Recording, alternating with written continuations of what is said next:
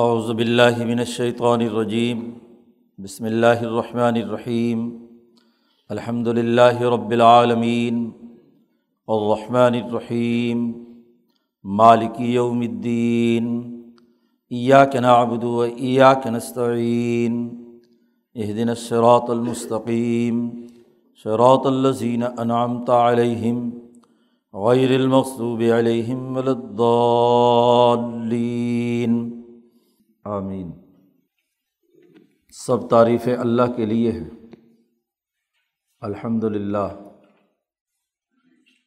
کل اس کا تذکرہ ہو رہا تھا کہ سب تعریفیں کسی بھی چیز کی کی جائیں وہ دراصل ذات باری تعلیٰ کی تعریف۔ ہے کیونکہ جب کائنات ساری کی ساری اللہ نے بنائی ہے کہ جتنی بھی اشیاء ہیں، ان میں جو حسن و خوبی ہے اس کے اندر جو تعریف کے جتنے بھی پہلو ہیں، وہ صرف اللہ کی وجہ سے ہے اس لیے ذات باری تعلیٰ کے اندر جتنے بھی صفات کا اظہار اس کائنات کے ذریعے سے ہوا ہے، اس پر اللہ کی تعریف کی جا رہی ہے۔ حضرت شیخ الہند رحمۃ اللہ علیہ نے ایک شعر کے ذریعے سے اس کی وضاحت کر دی کہ ہم یعنی تمام تعریفوں کی نسبت، اے اللہ تیرے ساتھ ہے۔ اب جس کے دروازے پر بھی جائیں گے تو دراصل تیری ہی تعریف ہوگی۔ ہر در کے رفت بر در تست تیرے دروازے پر ہی پہنچیں گے۔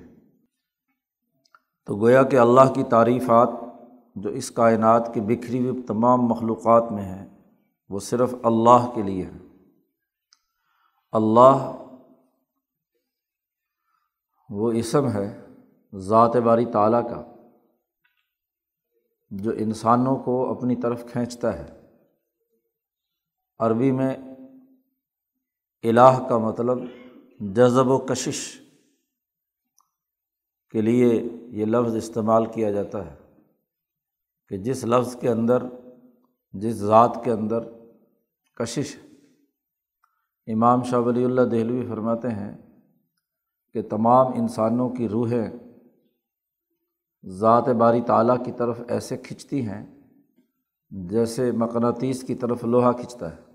اب ذات باری تعلیٰ جو مرکز کشش ہے کائنات کی تمام چیزوں کا، اسی کا نور کائنات کے اندر پھیلا ہوا ہے اور تمام ارواح جو انسانی ہیں ان کے اندر بھی وہ نقطۂ نورانی ہے جس کی وجہ سے وہ روح اپنا کردار ادا کرتی ہے۔ یہ تمام انوارات ذات باری تعلیٰ سے ہی اس کائنات میں فیضان ہوئے ہیں۔ تو وہ ذات جس کی طرف سے نور آ رہا ہے اور لوٹ کر جس کی طرف جا رہا ہے۔ الہی یا سعد الکلیم الطیب ولامل الصالح یرفع اسی کی طرف پاک کلمات اوپر چڑھ کر جاتے ہیں اور اسی کی طرف سے دنیا میں آتے ہیں۔ تو جو مرکز کشش ذات ہے، اس کی اگر ہم لفظوں میں تعبیر کرنا چاہیں، اس ذات کا نہ تو ہم احاطہ کر سکتے، نہ اس ذات کے حوالے سے کوئی اور توجہ کر سکتے، سوائے ایک اس توجہ کے کہ قدرتی اور فطری طور پر ہم تمام لوگوں کے دل اس کی طرف کھنچ رہے ہیں۔ اللہ کے انوارات کی نورانیت سے روشن ہے تو جب ہم تمام کے دل، بلکہ تمام تر مخلوقات اسی کی طرف ایک کشش رکھتی ہے، تو اس ذات کا اگر لفظوں میں اظہار کیا جائے، تو یہی کیا جا سکتا ہے ہماری نسبت سے کہ وہ مرکز کشش ہے۔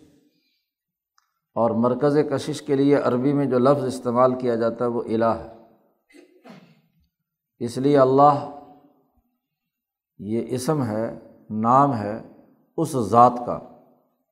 اصول فقہ کی تمام کتابوں میں لفظ اللہ کا مطلب بیان کیا گیا ہے کہ وہ ذات ہے جو المستجمع علی جمیع صفات الکمال، جو تمام صفات کمال کے جامع ہے اور جس کے فیضان سے یہ پوری کائنات قائم ہے۔ تو ہر زبان میں اللہ کے لیے وہی لفظ استعمال کیا گیا ہے جو دراصل دلوں کو کھینچنے اور جذب اور کشش کے لیے استعمال کیا جاتا ہے۔ سنسکرت کا برہمہ ہو، یا انگریزی کا گاڈ ہو، یا عربی کا الہ ہو، یا فارسی کا خدا ہو، تو یہ تمام الفاظ ایسے مرکز پر دلالت کرتے ہیں جو از خود وجود میں آیا ہے اور اس کی طرف کائنات کی تمام چیزیں وہ کھنچتی چلی جا رہی ہیں۔ تو الحمد للہ اب اس ذات سے جتنی بھی یہاں انعامات، تعریفات، حسن و خوبی، نورانیت، روشنی، جو بھی کسی پہلو سے ہو ہر چیز کی اپنی ایک صلاحیت اور استعداد کے مطابق تعریف کی جاتی ہے۔ امام شاہ ولی اللہ دہلوی نے فرمایا ہے کہ یہ نہیں ہو سکتا کہ کسی درخت کی تعریف کرتے ہوئے کہیں کہ بڑا اچھا جانور ہے۔ درختوں کی اپنی جنس ہے اور جانوروں کی اپنی جنس ہے۔ تو کسی جانور کے اچھا ہونے کا مطلب یہ ہے کہ وہ جس دائرے کا جانور ہے، اس دائرے میں اچھا ہے۔ ایک درخت اچھا ہے تو نباتات کے اندر اور ان درختوں کے اندر جس کے فائدے یا منفعتیں زیادہ ہوتی ہیں، ہم کہتے ہیں وہ درخت یا اس کا پھل اچھا ہے، اس کی تعریف کرتے ہیں تو تعریف اپنے دائرے کے مطابق ہوتی ہے۔ اس لیے کائنات کی تمام چیزیں اپنے اپنے دائرے میں قابل تعریف ہیں۔ بالخصوص اس وقت جب وہ تمام چیزیں ہماری کسی نہ کسی ضرورت کو پورا کرتی ہیں۔ سورج، چاند، ستارے، پھل، فروٹ، کائنات کی تمام چیزیں، نباتات، حیوانات، انسان کی جب کوئی ضرورت پوری کرتے ہیں، تو وہ قابل تعریف ہیں۔ تو وہ تمام تعریفیں اس مرکز کشش ذات باری تعالیٰ کے ساتھ ہے جو اللہ ہے۔ تو خود ذات باری تعالیٰ یا مرکز کشش اس ذات کا تعارف کرا کر تمام تعریفات کو اس مرکزے کے ساتھ جوڑ کر پھر تین بنیادی اوصاف بیان کیے ہیں ذات باری تعالیٰ کے کہ وہ رب العالمین ہے۔ عالمین کا رب ہے۔ عالم مجموعہ مخلوقات کو کہتے ہیں۔ حضرت شیخ الہند رحمۃ اللہ علیہ حاشیے میں فرماتے ہیں کہ یہ عالم مجموعہ کائنات، مجموعہ مخلوقات جتنی بھی ہیں عرش سے لے کر فرش تک۔ اس لیے عربی زبان میں عالم کی جمع نہیں آتی۔ اس لیے کہ وہ تمام کے تمام مجموعہ اس سے اوپر اور کیا ہے؟ ذات باری تعالیٰ نے تو یہ تمام مجموعہ کائنات پیدا کی ہے۔ تو عربی میں اس عالم کی کوئی جمع نہیں ہوتی۔ لیکن یہاں عالمین کہا گیا ہے۔ تو دراصل اس مجموعہ مخلوقات میں سے ہر ہر عالم یعنی جنس جنس مراد ہے یہاں۔ عربی جاننے والے جانتے ہیں۔ کہ العالمین پر الفلام داخل ہے، تو کون سا الفلام ہے؟ تو اگر تو استغراق ہو تو پھر تو کیا ہے، پورا کا پورا عالم لفظ ہونا چاہیے تھا۔ لیکن یہاں الفلام جنس کا ہے کہ ہر ہر جنس، انسانوں کی جنس الگ ہے، جنات کی جنس الگ ہے، نباتات کی جنس الگ ہے، حیوانات کی جنس الگ ہے۔ ہر ہر جو کائنات کے اندر پھیلی ہوئی چیزیں ہیں۔ اور پھر مولانا سندھی رحمۃ اللہ علیہ نے اس پر مزید یہ اضافہ کیا ہے کہ چونکہ بات انسانوں کے نقطۂ نظر سے ہو رہی ہے، تو انسانوں میں بھی اگرچہ نوع انسانیت کے اعتبار سے ایک وحدت ہے، لیکن انسانیت کا یہ بین الاقوامی اجتماع اقوام پر مشتمل ہے۔ تو رب الاقوام کے تمام اقوام کو پالنے والا ہے۔ چونکہ نبی اکرم صلی اللہ علیہ وسلم کی بیست بین الاقوامیت کے لیے ہوئی تھی اور آپ سے پہلے امبیا اپنے اپنی قوم کی طرف مبوس ہوئے تھے۔ اس لیے حضرت سندھی فرماتے ہیں کہ زیادہ مناسب بات یہ ہے کہ نبی اکرم صلی اللہ علیہ وسلم کی نبوت کی بات قرآن حکیم کر رہا ہے۔ تو یہاں رب العالمین سے رب الاقوام، عالمین سے تمام عالم جنات انسانوں اور باقی مخلوقات کے بھی شمار کیے جا سکتے ہیں۔ اور اسی کے ساتھ ساتھ اس کی اگلی قسم پر آئیں تو پھر انسانوں میں تمام اقوام کو پالنے والا ہے۔ اور رب کہتے ہیں عربی میں کسی چیز کو نقص سے نکال کر کمال تک پہنچانے والا۔ کسی کی کمزوریوں کو دور کرے اور اس کو کمال تک پہنچائے۔ تربیت بھی اسی سے ہے۔ تربیت کا مطلب بھی یہی ہوتا ہے۔ کہ جس انسان میں کوئی صلاحیت ہے، اس کو تربیت میں لا کر، اس کو پالش کرنا، اس کے نقائص کو دور کرنا فرد میں صلاحیت ہوتی ہے، لیکن اس صلاحیت کا عملی اظہار تربیت کے بغیر نہیں ہوتا۔ ایک آدمی میں ڈاکٹر بننے کی صلاحیت ہے تو میڈیکل کالج اس کو تربیت دے کر انسانوں کے امراض کو سمجھنے اور اس کے علاج کرنے کی مہارت منتقل کرتا ہے۔ تو اس کو ایک نقص سے نکال کر کمال تک پہنچا دیا۔ اور یہ سلسلہ مسلسل چلتا رہتا ہے۔ ایک حد پر رکتا نہیں ہے، کیونکہ جس شعبے میں بھی انسان جتنی زندگی بسر کرتا ہے، اتنی ہی اس کی تربیت اور صلاحیت میں اضافہ ہوتا چلا جاتا ہے۔ کوئی دس سال کا ڈاکٹر ہے تو کوئی بیس سال کا ہے، تو کوئی تیس سال اور چالیس سال کا ہے۔ تو ظاہر ہے چالیس سال جس نے لکھا، پڑھا، پڑھایا، اس کی اہلیت اور صلاحیت اس کے کمالات نسبتاً اس ڈاکٹر کے جو نیو کمر ہے، ابھی نیا آیا ہے، تو اس کے لیے کیا ہے؟ اس کی وہ صلاحیت اس درجے کی نہیں ہوتی۔ تو تربیت ہمیشہ نقص سے نکال کر کمال تک پہنچانے کے لیے ہے۔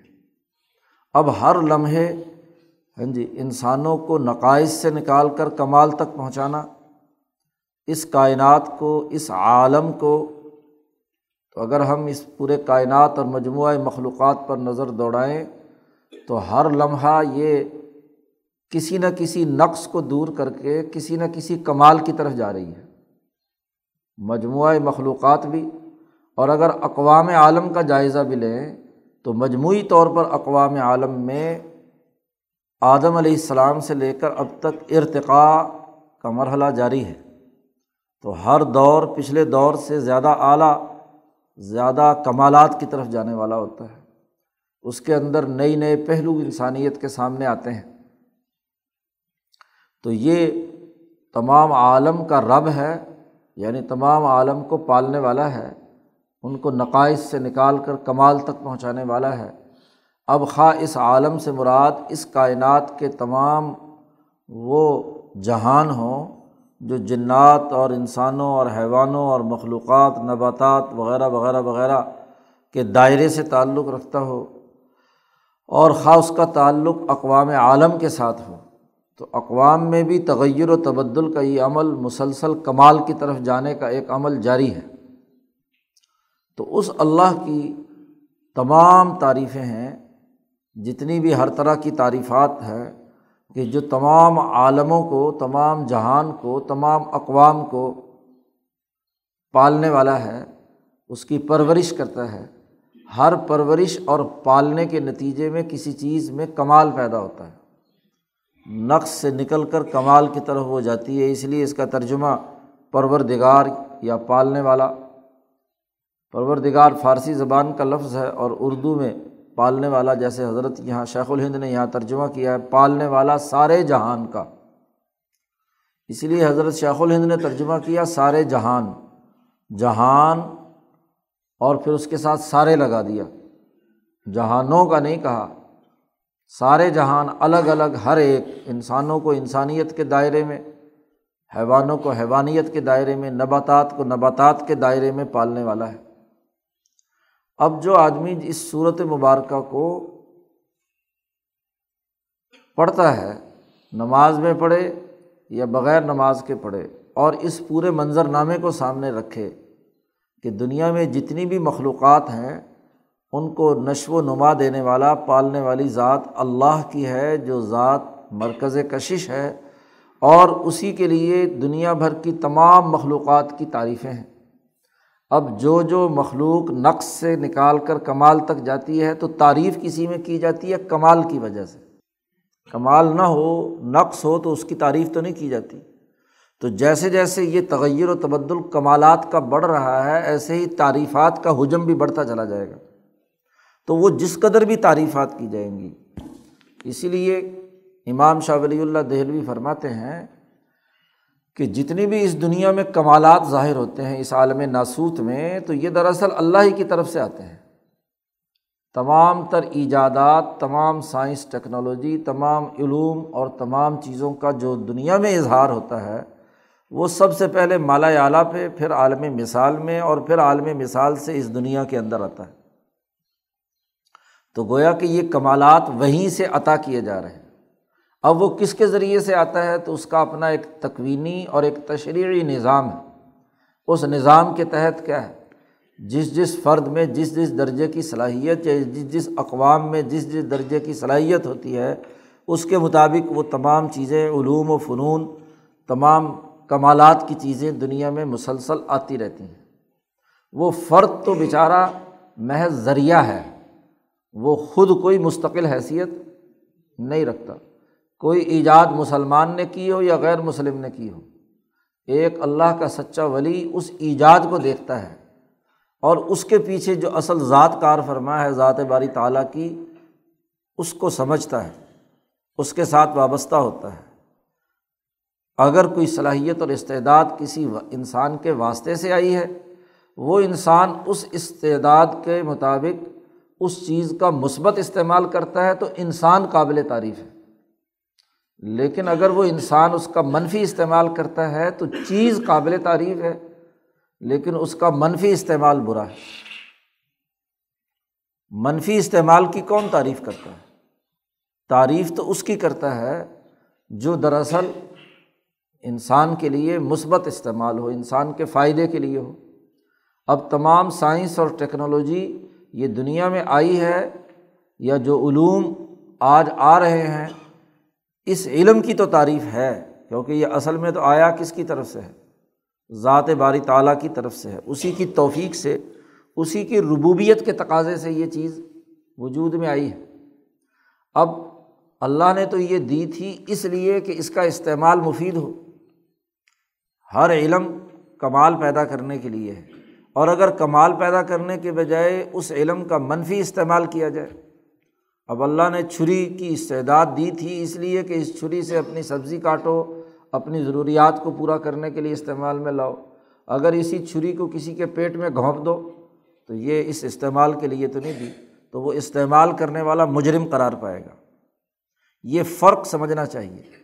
ہمارے یہاں یورپین یا انگریزوں کی تمام ایجاد کی یا تو سرے سے اس لیے کہ انگریزوں نے بنائی ہے ناجائز قرار دے دیں گے۔ اور وہ اگرچہ مثبت استعمال بھی کریں۔ تو ہم کہیں گے کہ نہیں جی تعصب کی بنیاد پر چونکہ مسلمان نے یہ ایجاد نہیں کی، دریافت نہیں کی، انگریز نے کی ہے، لہٰذا وہ مجرم۔ اور وہ غلط۔ یا دوسری انتہا ہوتی ہے کہ جناب انگریزوں نے دیکھو اتنی ایجادات کی ہیں، امریکہ نے اتنی سائنس ٹیکنالوجی پر تحقیق اور ریسرچ کی ہے۔ تو اب اس کا لازمی تقاضا یہ ہے کہ امریکہ اگر برے کام بھی کرے تو ہمیں اس کے برے کام میں اس کی سامراجیت کو تسلیم کر لینا چاہیے۔ یہ دو انتہائیں ہیں۔ جی تو یہ غلط ہے۔ ایک سچا مومن اور ایک سچا ولی جب قرآن کی اس آیت پر غور و فکر اور تدبر کرتا ہے، تو وہ فرق و امتیاز پیدا کرتا ہے کہ یہ جو علم آیا تھا، یہ تو انسانی فائدے کا تھا۔ اب ایٹمی ٹیکنالوجی آئی انسانی فائدے کے لیے کہ توانائی کے نئے ذرائع سامنے آئے کیونکہ جتنی مخلوقات زیادہ بڑھ رہی ہے، تو اس کے لیے انسانوں کے لیے انرجی چاہیے۔ اب اس انرجی کا اگر استعمال دھماکے کے ساتھ خود انسانوں کی تباہی بربادی کے لیے کیا جائے تو یہ جرم تو علم، ہر مسلمان یہ سمجھتا ہے کہ اللہ کی طرف سے آیا ہے اور انسانی فائدے کا ہے۔ تو اس کو تو وہ کیا ہے، ہر حال میں قبول کرتا ہے۔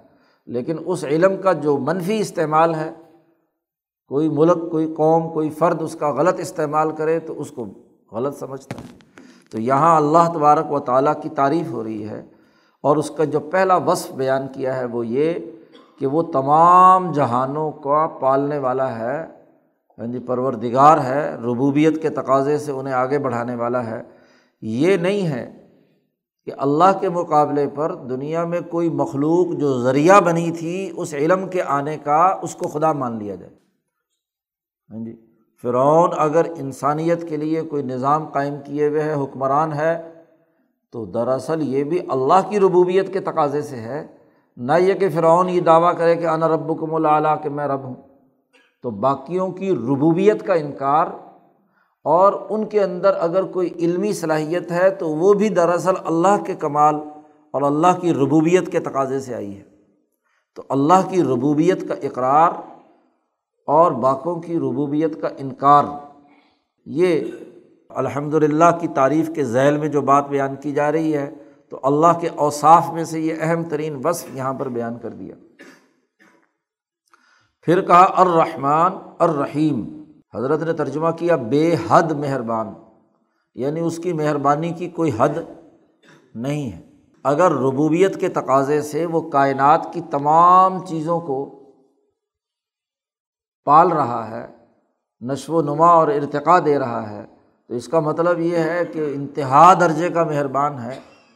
انتہا بھی کیا؟ بے حد، کوئی حد و حساب نہیں۔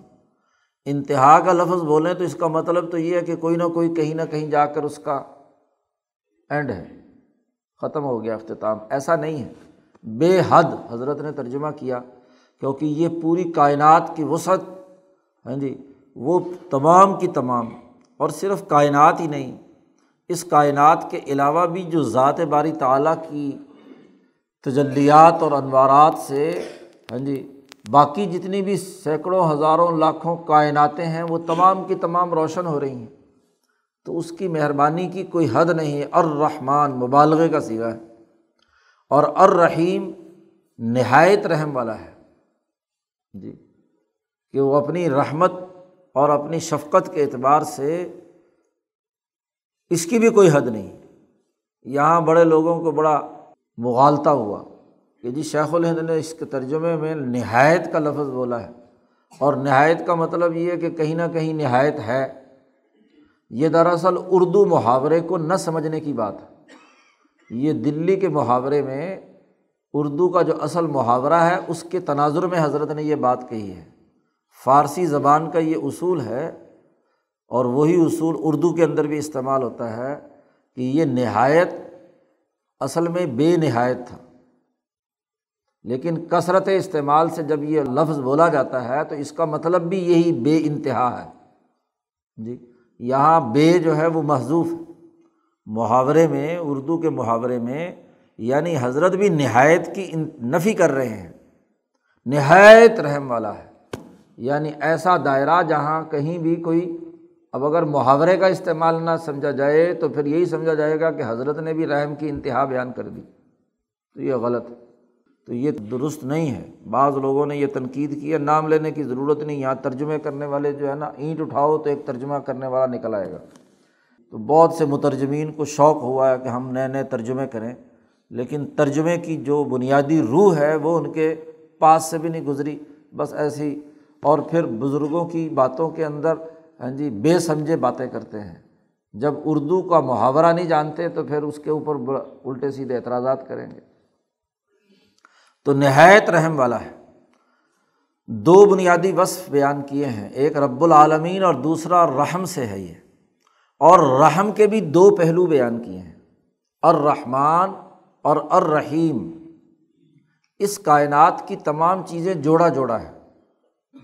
اور وہ دونوں جوڑے اللہ کی رحمت کے نتیجے میں ہیں۔ ماں کی محبت ہو تو ماں کو بھی کس نے پیدا کیا؟ ذات باری تعالیٰ نے۔ اور باپ کی محبت ہو یا اس کی رحمت اور شفقت ہو تو اسے بھی کس نے پیدا کیا؟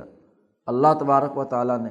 اگر باپ الرحمٰن کی محبت کا مظہر ہے تو الرحیم ماں کی محبت کا مظہر ہے۔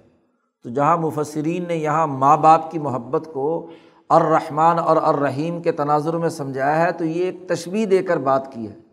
ورنہ اس پوری کائنات کے اندر تمام چیزیں جوڑا جوڑا ہے تو یہ کائنات اس کی ایک عالمگیر روح ہے اور ایک اس کا عالمگیر جسم ہے، مادی جسم جو ہمارے نظر آ رہا ہے۔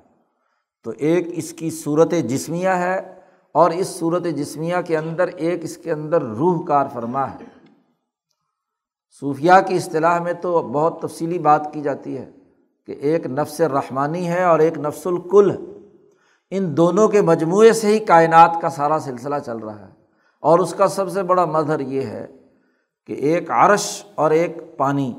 پانی کے ارتقاء سے یہ قرۂۂ عرض کے تمام چیزیں وجود میں آئی ہیں اور عرش کے تنزلات سے تمام ملکوت کا نظام وجود میں آیا ہے۔ تو دونوں کی طرف اظہار کر دیا، الرحمٰن، یہاں بھی رحمت ہی کا اللہ کی صفت کا مظہر ہے اور یہاں بھی اللہ کی رحمت کی صفت کا مظہر ہے۔ تو یہ جتنے بھی عالم بنے ہیں، عالم جن ہو، عالم انسان ہو ہاں جی جتنے بھی حیوانات ہوں، نباتات ہوں، مخلوقات ہوں ہاں جی معدنیات ہوں، تمام میں یہ دو دائرے، ان دونوں کے باہمی ملاپ سے، ان کی کیمسٹری سے کیا ہے، ایک شے وجود میں آتی ہے۔ تو گویا کہ وہ اللہ کا وصف بیان کیا کہ جتنے بھی پہلو ہیں، اب یہ جو دو تھے تو ان میں ایک تقسیم کچھ لوگوں نے جیسا کہ آگے چل کر آئے گا۔ ہاں جی یہ ایرانیوں نے یہ کر دیا کہ ایک خیر ہے اور ایک شر ہے۔ اور خیر اور شر میں جو خیر کا خدا ہے وہ الگ ہے اور شر کا خدا علیحدہ ہے، دونوں میں لڑائی ہے۔ تو یہ تصورات ناقص اور ادھورے ہیں۔ ہاں جی جتنی بھی چیزیں ہیں، اس کے پیچھے الرحمٰن ہے اور الرحیم ہے۔ اللہ کے ان دو وصفوں کا اظہار ہو رہا ہے رحمت کا۔ تو ایک مسلمان جب اس صورت کو نماز میں تلاوت کرتا ہے اور اس کے معنی پر غور کرتا ہے، تو اللہ کی مہربانی اور رحمت کی وسعت اور اس کا پھیلاؤ اس کے دل و دماغ کے اوپر حاوی ہو جاتا ہے۔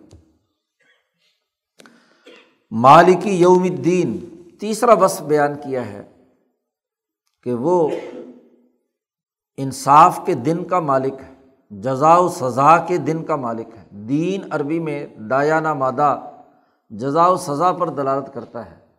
ہر عمل کا ایک نتیجہ نکلتا ہے۔ ہر سوچ اور فکر کا ایک نتیجہ ظاہر ہوتا ہے۔ یہ نہیں ہوتا کہ کوئی عمل کیا جائے اور اس کا کوئی نتیجہ یا اس کا بدلہ سامنے نہ آئے۔ تو جیسا انسان کرتا ہے، ویسا بھرتا ہے۔ تو جب عمل کا ایک خاص خاصا ہے، تو اس کا ایک نتیجہ نکلتا ہے، اسی کو جزا کہتے ہیں۔ دنیا کے تمام نظام حیات میں جزا کا تصور موجود ہے کہ ہر عمل کا ایک بدلہ ضرور ہونا ہے۔ اب یہاں کہا گیا کہ یہ ایک بدلے کا ایک دائرہ تو وہ ہے جو اس دنیا کے اندر انسان سے جو غلطی یا غلط کام ہوتا ہے یا اچھا کام ہوتا ہے تو اس کا بدلہ ملتا ہے۔ لیکن ایک بدلے کا وہ دن ہے کہ جس میں تمام نا انصافیاں دور کر دی جائیں گی، انصاف کا ترازو لگے گا اور ہر ہر مسقال ذرتن میں یا عمل مسقال ذرتن، ایک ذرے کے برابر بھی اگر اس نے کوئی کام کیا ہے اچھا یا برا، تو یارہ ہو، وہ اس کو دیکھ لے گا۔ اس کے سامنے آ جائے گا کہ اس نے اپنی ستر، بہتر سالہ یا سو سالہ زندگی میں جتنے بھی اعمال اول سے آخر تک کیے ہیں، ان کا بدلہ کیا ہے؟ وہ اعمال کیا ہیں اور ان اعمال کے نتائج کیا ہیں؟ نتائج ضرور سنائے جائیں گے۔ جی یہ ضرور واضح ہوگا ہر آدمی کو کہ اس کے اعمال کے یہ نتائج ظاہر ہوئے ہیں۔ جی۔ تو یہ جزا کے دن کا مالک اور اس جزا کے دن کے مالک کا عالم یہ ہے کہ ایسا ہاں جی منظر نامہ کبھی دنیا کے اندر نہیں ہوگا۔ یوم الدین کہا اس لیے ادین وہ خاص دن ہے۔ ایسا کبھی نہیں ہوا۔ زیادہ سے زیادہ اتنا ہوتا ہے اس دنیا میں کہ انسان نے ایک عمل کیا اور کچھ عرصے کے بعد اس کا نتیجہ، ایک عمل کا نتیجہ ظاہر ہوا۔ تو جب آدمی کے سامنے بیک وقت اپنی ستر اسی نوے سو سالہ زندگی کے تمام چھوٹے سے چھوٹا عمل بھی اس کے سامنے ہاں جی نمایاں اعمال میں آ جائے گا اسکرین پر دکھا دیا جائے گا، اور اسکرین پر کیا پورے تمام لوگوں کو پتہ چل جائے گا کہ اس آدمی نے یہ عمل کیا۔ تو اس سے بڑا خوفناک دن کیا ہوگا اور اس دن کے اندر مالک الملک، شہنشاہیت صرف اللہ کی ہوگی، اللہ پاک فرماتے لمن ال الملک الوم آج کس کی حکمرانی ہے؟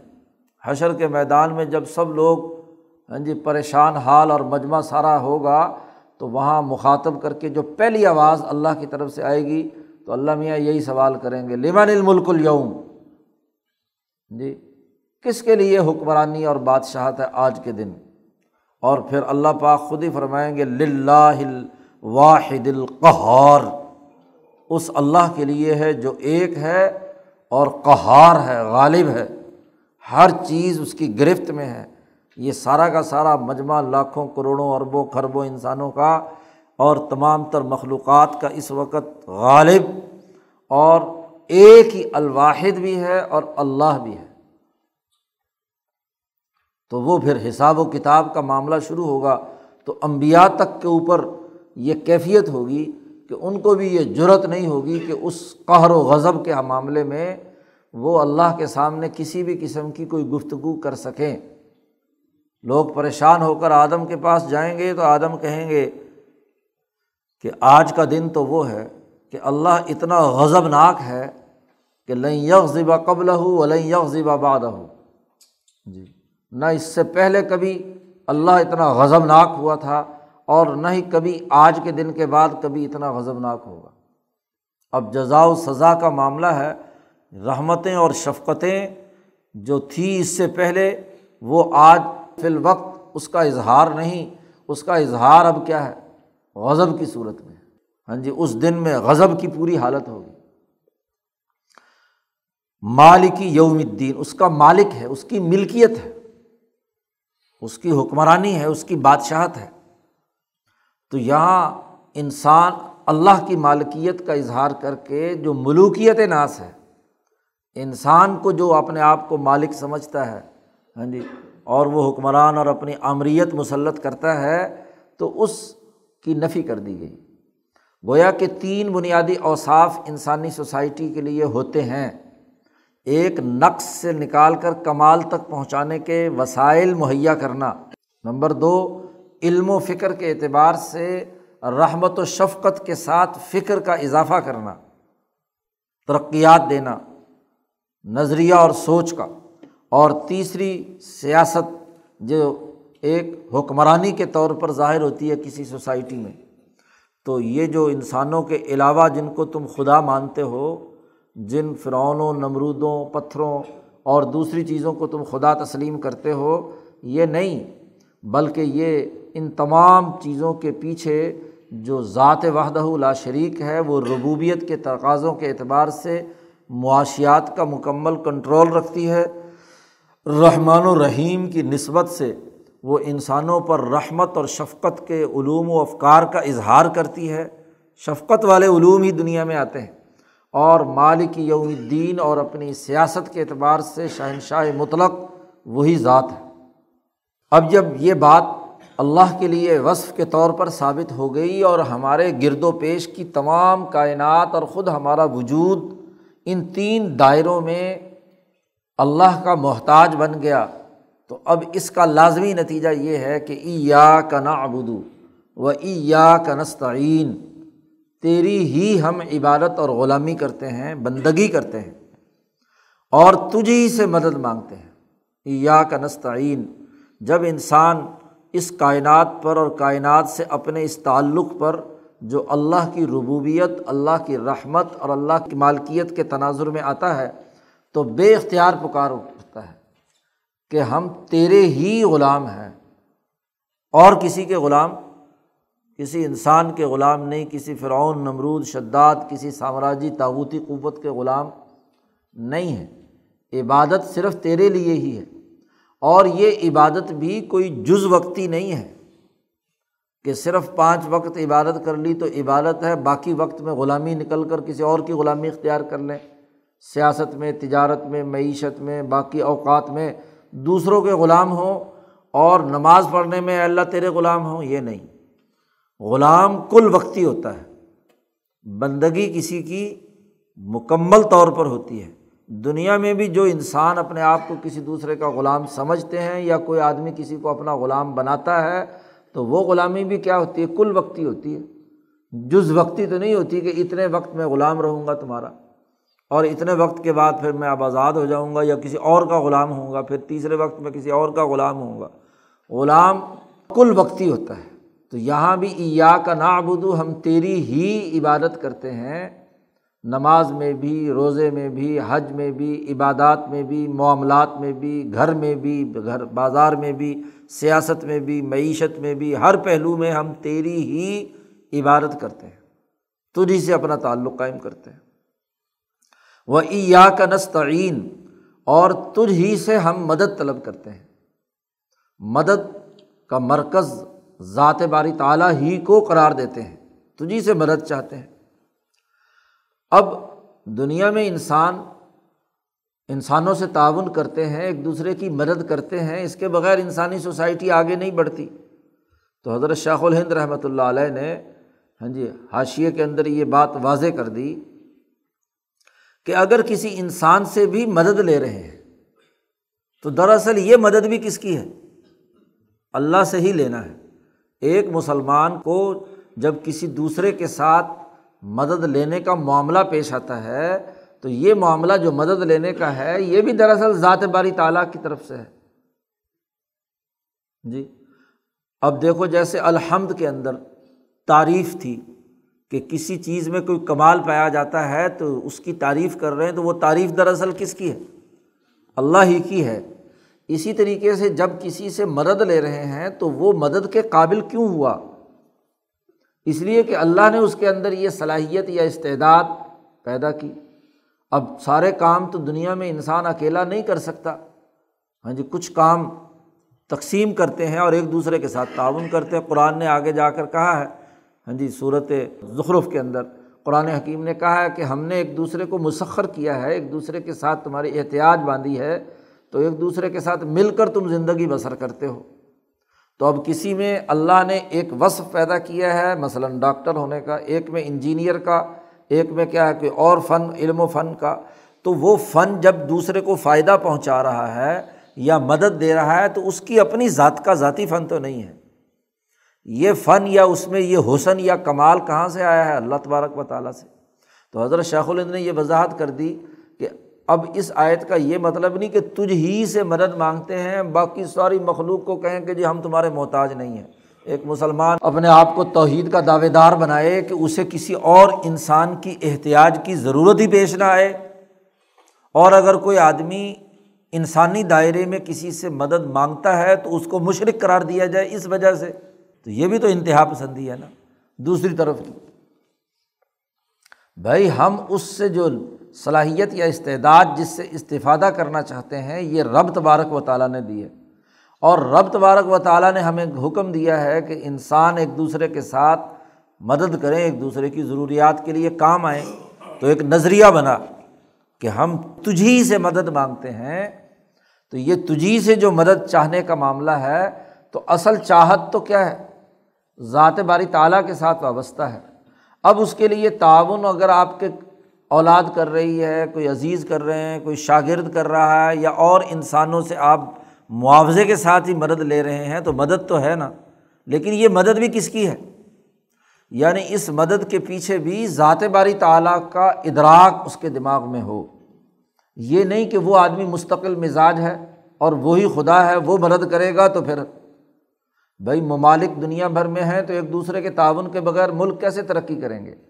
اب یہ کہا جائے کہ جی مسلمان ملک اور ریاست ہوگی، وہ سب سے کٹ کر بالکل ایک جگہ پہ کیا ہے، بند ہو جائے گی۔ یا ایک فرد مسلمان ہو گیا، اب اسے نہ رشتہ داروں کی، نہ بھائیوں کی، نہ بہنوں کی، نہ کسی اور فرد کی اس کو پکا معاہد وہ ہے جس کسی سے کچھ نہ مانگے۔ یہ تو احمقانہ بات ہے نا۔ اس کا توحید سے کوئی تعلق نہیں ہے۔ تو جتنی بھی مدد مانگ رہے ہیں، وہ مدد بھی دراصل کدھر جا رہی ہے؟ ذات باری تعالیٰ کی طرف۔ مسلمان اور کافر میں یہی فرق ہے۔ وہ مدد چاہتا ہے تو اس دوسرے فرد کو یا اس پتھر کو یا اس قبر کو اصل سمجھنے لگتا ہے۔ تو یہی شرک ہے۔ اور مسلمان جب مدد لیتا ہے یا مدد دیتا ہے تو اپنا کمال نہیں سمجھتا، اس کا کمال نہیں سمجھتا۔ وہ کمال سمجھتا ہے اس اللہ تبارک و تعالیٰ کا، جس نے اس کے اندر وہ صلاحیت اور استعداد دی ہے کہ وہ آپ کے کسی کام آیا، آپ کی کسی ضرورت کو پورا کیا۔ تو جس درجے میں اس نے پورا کیا ہے تو اس کا شکریہ ادا کرنا چاہیے، اس کا احسان مند ہونا چاہیے۔